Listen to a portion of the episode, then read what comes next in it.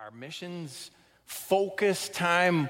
Uh, this has been something we've done for a number of years in the month of September, focused on our missions. If you missed Wednesday night, you missed a great night. Wednesdays, we're really focusing on missions, talking about them. But on Wednesday, we had some fabulous, fabulous personal testimonies. There were four of them.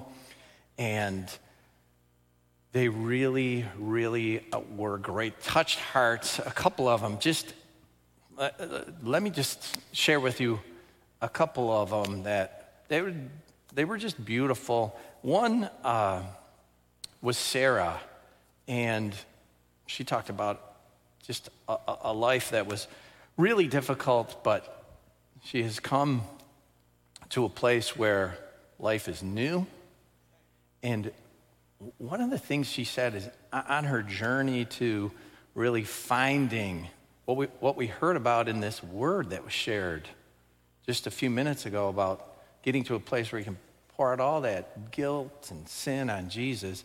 Getting there, there was a point where she said, I had everything I wanted, but that wasn't the solution.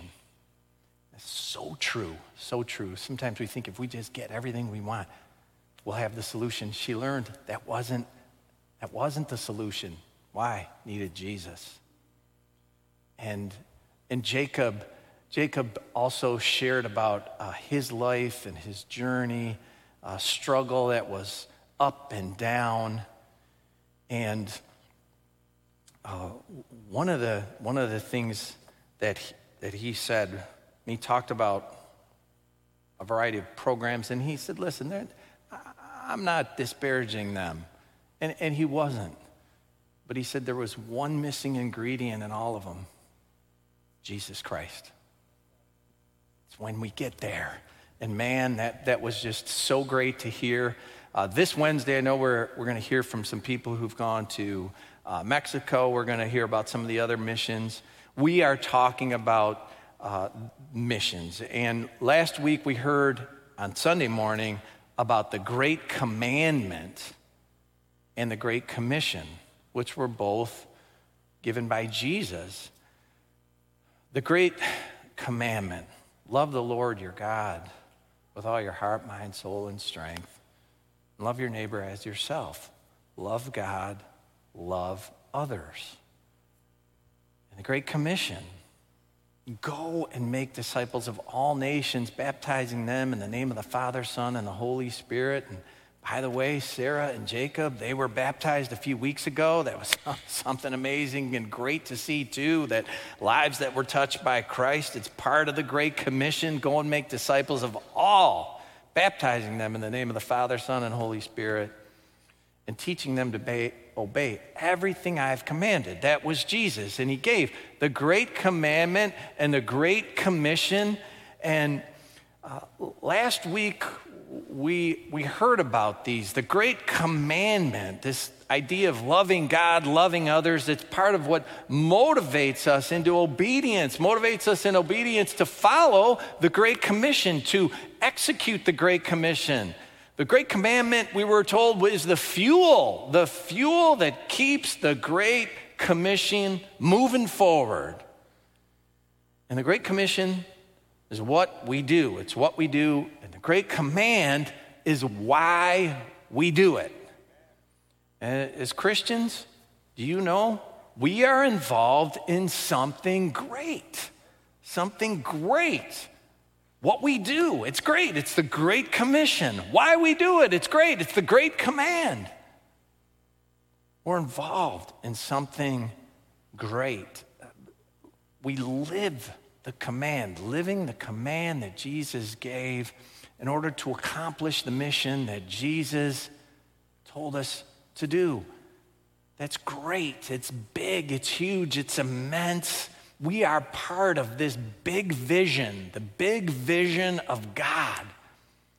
Now, uh, things like mission statements and vision statements, these are important to a lot of uh, groups, corporations, organizations, clubs. They're keen on these things. They're keen on vision statements. A vision statement has got to have at least two core elements the what and the why. God has got this great vision, a big vision. The great commandments, the why, and the Great Commission is the what. And that's God's big vision. And we might even call it the great vision. Each of us have a part. Each of us have something to do with this vision. And our part, our part is great. Our part is huge. Our part is big, right? We heard a little bit differently last week, didn't we? Last week we heard explained the great, uh, the Great Commission and the Great Commandment, and how they're foundational to God's big vision. But as Christians, our part in the vision was said to be a small piece. You know, like a piece in a great big puzzle. That was a beautiful, beautiful example. That was, our brother Nathan brought that to us. Like a piece in a great big puzzle. And is our piece so small? Is our piece so little and tiny as to be immaterial? Is it insignificant? If our piece were missing, would anybody really notice? You know, we might feel that way sometimes. Be- because our culture often values big achievements. There's a tendency in our culture to focus on the big. If what we do isn't big enough, if it isn't grand enough, well, then it's just not significant. It's just really not needed. So go big or go home, right? Is that true? Not, not really. We have a powerful, a very powerful image presented multiple times in the New Testament of God's vision, God's vision working through small pieces. One of those images is the image of the body. This is a powerful image, and it's mentioned multiple times. In the first letter that uh, the Apostle Paul wrote to the church in Corinth, he talked about this. He gave a very thorough explanation of this idea, this image of the body working. And he introduced it in chapter 10, 1 Corinthians chapter 10, but it's in chapter 12 where Paul unfolds this and he gives great uh, detailed explanation. He says, he says the body's got many parts, they all got different functions. Some parts are big, that's true, but some parts are small. Some parts are seen, but some parts are not seen, they're always covered up. And that does not make one part less significant than another. Every part, every part's important. Every part of the body is significant. It's necessary, and regardless of size or visibility. And I'll share with you a little bit of Paul's kind of his summation, really. It's in 1 Corinthians 12. And uh, it's verses 21 and 22, and I'm also going to read 27. This is, he's, he's bringing it together by this time in his explanation. And he wrote, The eye cannot say to the hand, I don't need you. And the head cannot say to the feet, I don't need you. On the contrary, these parts of the body that seem to be weaker are indispensable. Now you are the body of Christ, and each one of you is a part of it. As Christians, we are all part of it. We're all part of this body, and all pieces are necessary. All parts are necessary. One can't say to the other, I don't need you. It's not necessary. You're not big enough. No, every part's significant, no matter how insignificant we think it might be. And that's the way it is really in any system of multiple parts. And if we think of a mechanical system, and those are near and dear to my heart, mechanical systems, I love them. I, I think of an example, and this is a, it's a tragic example of a little piece that's very significant. And some of you, I'm sure, remember it. January 28th, 1986. I remember that late morning. It was the day of the launch of the space shuttle uh, Columbia, or Challenger. Challenger. Columbia was another one that, that went down. But this was the Challenger. And uh, January 28th, 1986, it was a Tuesday. And I remember being at work that day. I date myself a little bit. It was the past century. I was working in a tool and die design shop, and I was in this big room of flatboards. We're all drawing on our flatboards. And the guy in front of me, he would always have WJR tuned in on his radio. He was one of the few that listened to a radio while he was working. And that space shuttle launched, and know, we weren't really paying that much attention. It was somewhat like a minute or so into the flight, and I, I remember I'm leaning on my board, and he turned around. He turns around from his board. He looks at me. He goes, Space shuttle just exploded. Like what? And and soon the whole room was just like crowded around his radio and we were listening. Seven lives were lost. And you know what? It was ultimately determined after this thing called the Rogers Commission, they determined it was an O ring failure. Primary O ring failure on one of the solid rockets. And then the secondary redundant O ring failed and caused this catastrophic explosion. You know, it wasn't a big part, it wasn't the main turbine.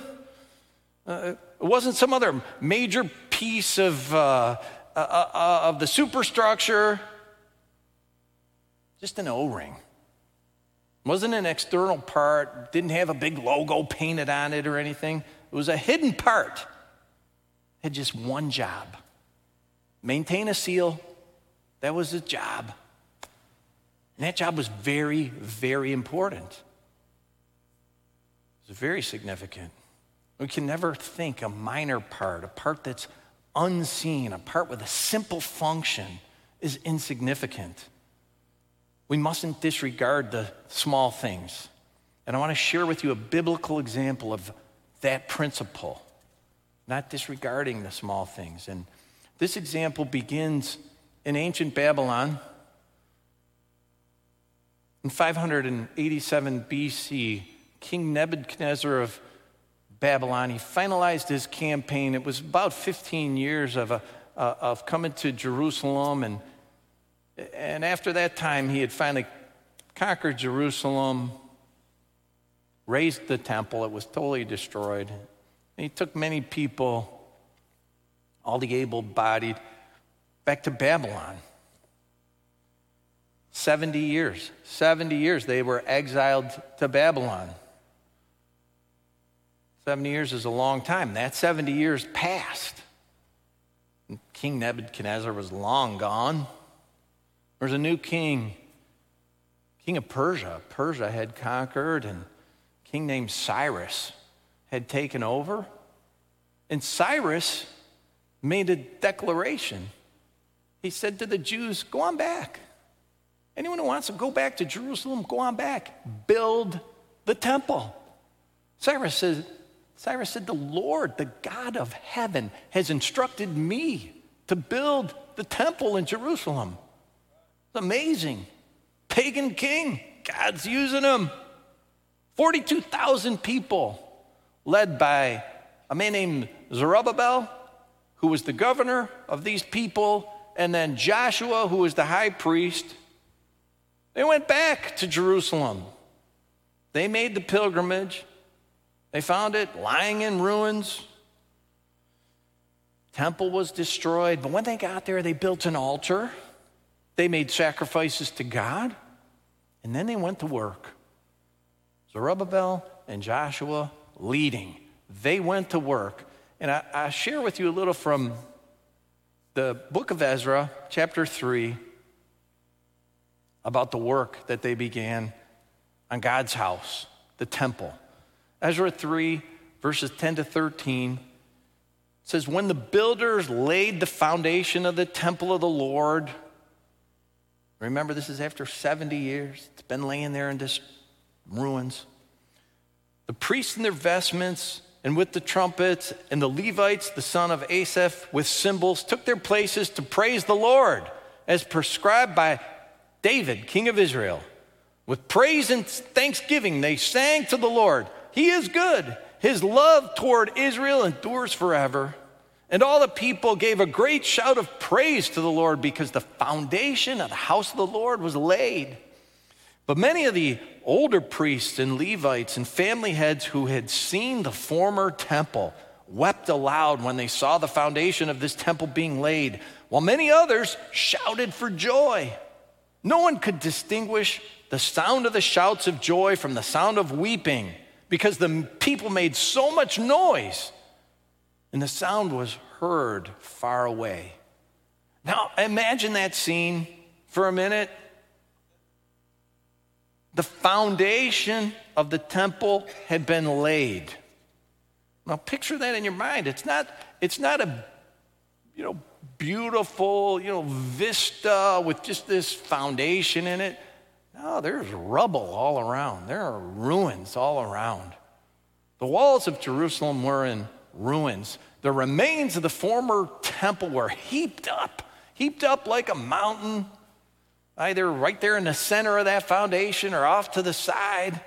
This was not a finished product. Picture in your mind a huge construction site. There's only a foundation that has been put in place, and there is just a bunch of just a bunch of junk laying around, rubble and rocks and and now there were two reactions to this site. Many were shouting for joy. Many were shouting for joy. They had never seen the temple. And now they were witnessing something taking shape. Something was happening, something that they had, they had only heard of this thing called the temple 70 years in exile. Anyone who was under 70 had never seen that building. And they're, they're just praising God because they've heard stories about the, the, the glory of God in that temple, and they're just like, yes, we're to put this thing up. They were rejoicing. Now, others, others who had seen the former temple, and these were the elders, they must have been very young when they were taken out of Jerusalem, but they had seen and remembered the grandeur of the temple that King Solomon had built. And they wept. They wept. Why were they weeping? Why were these elders weeping? Was it because they, they recalled the grandeur of the former temple and they're just seeing all this rubble? Did this major construction site look lame in comparison to what they remembered did it seem this was an insurmountable project? Like, man, it's never going to get done. I, I, we don't really know. Perhaps some of the above, all of the above. Maybe they just wept because they were overcome with emotion, seeing a day they thought might they might have never seen. You know, whatever the case, there were these two groups, the rejoicing and the weeping and says the sound was very loud. It went a long way. No one could really distinguish what it was. Just a, a loud noise, but it, it caused some attention to be aimed at Jerusalem and this construction site. Word spread. The Jews are building a temple. Now, the people in the neighboring towns, they did not like this. They did not want to see this temple come get, get, get built up. And so, what did they do? They set about to frustrate the plans of the Jews. They, they went about discouraging them, threatening them. They made them afraid, and they kept it up. All these neighboring towns kept it up. They kept it up until the end of the reign of King Cyrus. Cyrus, who from Babylon, the king of the empire, had sent all these people. Now they're getting frustrated. They're, they've been put in fear. And nothing's happening. Now, the next chapter of Ezra, chapter 4, describes it all. I'll read you the last line. Eh, Ezra 4:24. Thus the work on the house of God in Jerusalem came to a standstill until the second year of the reign of Darius, king of Persia. And so this was nearly 20 years. Almost two decades. Put down the foundation, and nothing's happening because of threats and fear and all this. But then God began to speak through two prophets Prophet Haggai, Prophet Zechariah. In the case of Zechariah, this was a man given to visions. He, saw visions and then he shared them with God's people. And I love his visions because Zechariah, he's, he's the kind of guy that just says, Lord, what is it? And I love that. Sometimes you, you read the Bible, there's a vision, and there's not a whole lot of explanation. But Zechariah was like, hey, God, what am I looking at here? Because God gave him some interesting visions. And so we, we get some explanations. In one of these visions, in one of the visions of Zechariah, he, he, he saw this golden menorah, a lampstand. It had seven lamps on it, and this was the kind of lampstand that was in the temple.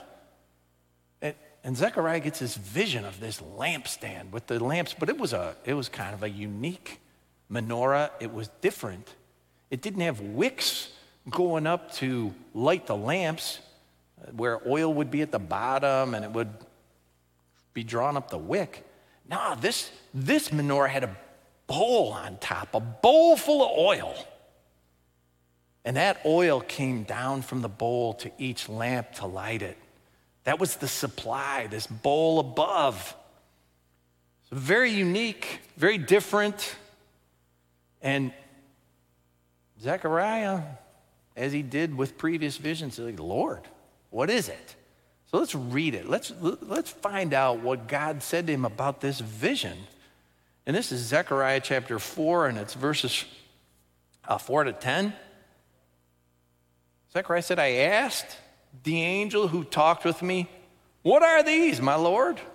What are these? What, what is this strange looking menorah with the bowl and everything? And he answered, Do you not know what these are? Humble guy, no. No, my Lord, I replied. So he said to me, This is the word of the Lord to Zerubbabel, not by might nor by power, but by my Spirit, says the Lord Almighty. What are you, mighty mountain? Before Zerubbabel, you will become level ground. Then he will bring out the capstone to shouts of, God bless it, God bless it. Then the word of the Lord came to me. The hands of Zerubbabel have laid the foundation of this temple, his hands will also complete it. Then you will know that the Lord Almighty has sent me to you. Who dares despise the day of small things? Since the seven eyes of the Lord that reigns throughout the earth will rejoice when they see the chosen capstone in the hand of Zerubbabel. Now, Zechariah saw this interesting vision and he needed interpretation. And he asked, and God said, Look, these things, this, this big lampstand with seven lamps and the great supply of oil, this is a word, this is an image that is a word to the leader, Zerubbabel. He's got a mission and he's got a mission to accomplish. He's going to build the temple. Now, that was what he was set out to do nearly two decades earlier, nearly 20 years ago. But there was a mountain before him a mountain of fear and a mountain uh, uh, of persecution from the neighbors. And there was a physical mountain of rubble and debris, and the enemies uh, threatening. Ah, oh, Zerubbabel wasn't getting the job done. And there wasn't enough power or might in the ranks of the people with him to get the, project complete. But God put this image before him great supply of oil. And it's lighting the lamps, it's bringing the supply. And this is an image, it's a picture of the Holy Spirit. And the word to Zerubbabel was it's not by might or power, but by my spirit. Picture that big old bowl of supply. By my spirit, says the Lord. The spirit will enable Zerubbabel to see the mission through to completion. He's laid the foundation by his hands. And, and then this word came who dares despise small things? Who dares despise the day of small things? Evidently, there were some who viewed the day that that foundation was completed as insignificant. Perhaps they viewed the hands of Zerubbabel as just incapable, too small. Their leader just didn't have it in him. He wasn't mighty enough, he wasn't powerful enough to get the job done. Maybe they were thinking, and what can I offer? What can I do to move this mountain of rubble that's in the middle of the foundation? What can I do when, when I don't have the skills and I don't have the right tools, or I'm too young, I'm too old? Or, or the enemy, the enemy's gonna see me if I go to work over there, and they're gonna persecute me mercilessly and they're going to make my life miserable. I can't do it. I'm afraid. And Zerubbabel's a weak leader. But God said, Who dares despise the day of small things? Are you too small? Yes, you're too small by yourself. It's not going to be by man's might, it's not going to be by man's power. But when you are equipped by the Holy Spirit, by my Spirit, you'll see the mission carry on to completion. You will see Zerubbabel put on the capstone. That's the top stone. You only see the foundation, but God was saying, He's going to put that capstone on. Yeah, God's got a big vision. God had a grand vision, but some thought God's great commission to build the temple, man, that's just too big. We can't do it. The piece I got to offer is just too small. It lacks power, it lacks might. They weren't trusting in God's Spirit. And what happened to the mission? Came to a standstill. And you know that can still happen today. That can still happen today if you do not catch the vision of God. Now, don't believe you're too small to be part of His mission. Don't believe that the piece you have to offer is insignificant. Who dares despise the small things? God can empower by His Spirit. What seems to be a mountain in front of you, there's not a mountain He can't move. God's Spirit can empower you to move it, whatever it is. You know, when you see a foundation that's just surrounded by debris, or there's hurdles, someone's keeping you from it, you know what God sees? God sees a completed temple. God sees the capstone going on. When you see your hands are too small and you, you, see them as too weak to affect God's mission, God sees hands that are putting that stone right on top where it belongs and saying, God bless it, God bless it. You know, we have before us a great commission and the great commandment that's God's big vision. And last Sunday, we were encouraged to answer these questions God, what are you doing? And how can I join you? The Jews that had returned to Jerusalem they weren't asking, How can I join you? But they had, they had already seen the power of God, and that's, that's the uh, interesting thing. They knew what God was doing, they knew He had a plan. Man, God moved on a pagan king.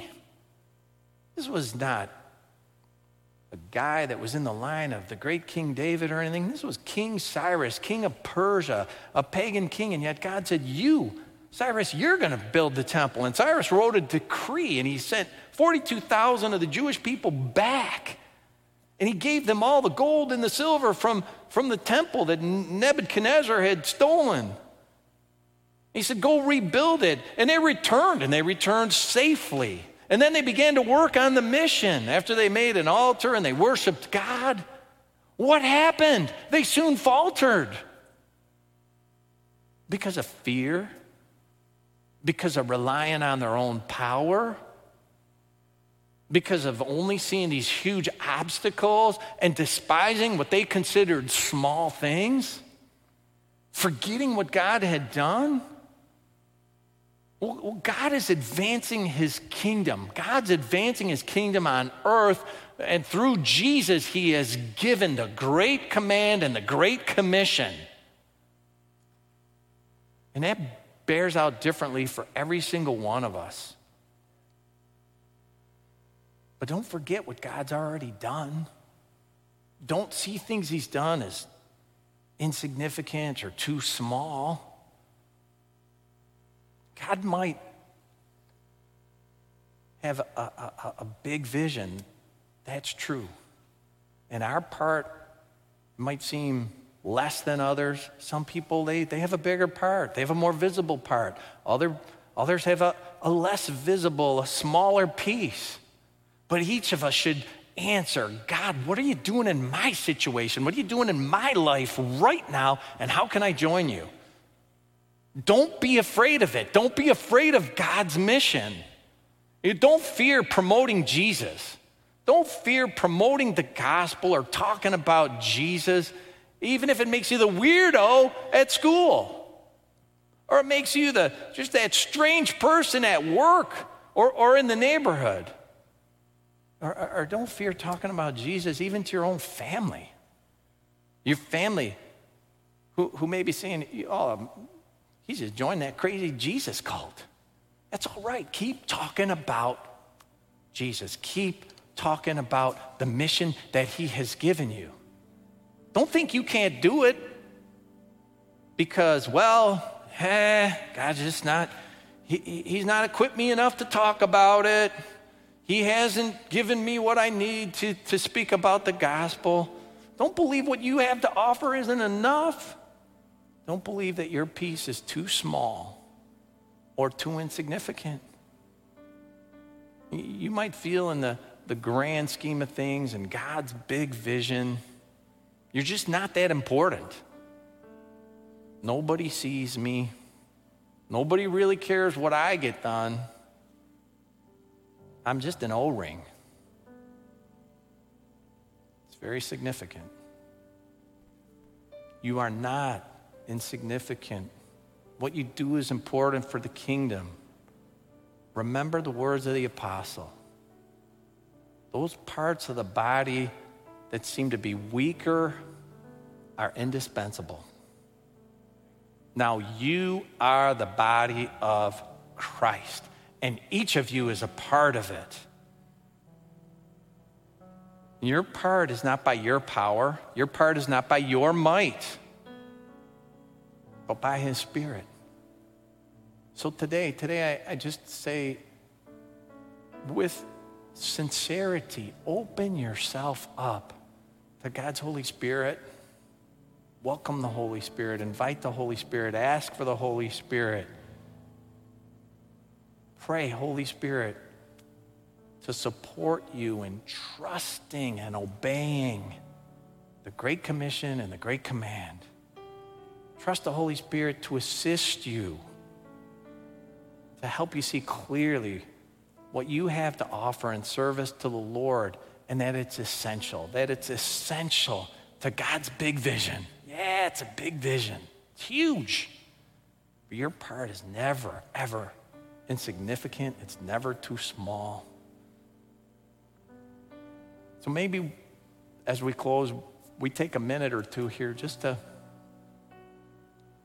just to look internally and be, be as sincere and genuine as possible. Lord, have I, have I been afraid? Have I thought I just, I, I can't do this? I, I'm not smart enough. I don't know enough. I was uncomfortable in that one situation and I just clammed up. Would you maybe take a minute or two just to look inside and ask the Holy Spirit, like, help me? Please help me because He will. He will. I can't do it. It's not my might or power. You can't do it. It's not your might or power. By His Spirit. Let's, let, us just take a minute or two right now, just at your seats. If, if, some, if you want to come to these altars, that's totally fine. Let's just go before God and really just take a, a, a couple of minutes and say, Lord, I need your spirit to do my part. And if I've despised my little part or anybody else's, help me. Let's do that.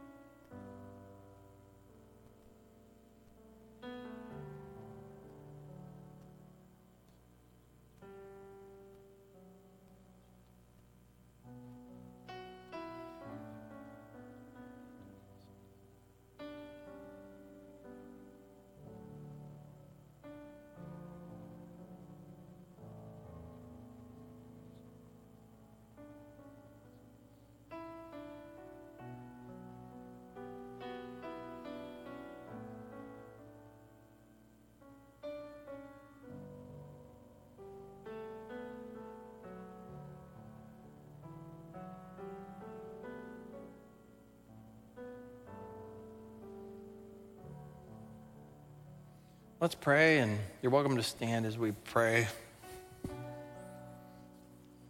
God, thank you for this day. Thank you for all that you are doing in, in our lives. Lord, we are your body. Help us to uh, remember that and know if, if what we are seems a, a part or a piece that's hidden or too small. God, help us to never, ever say that.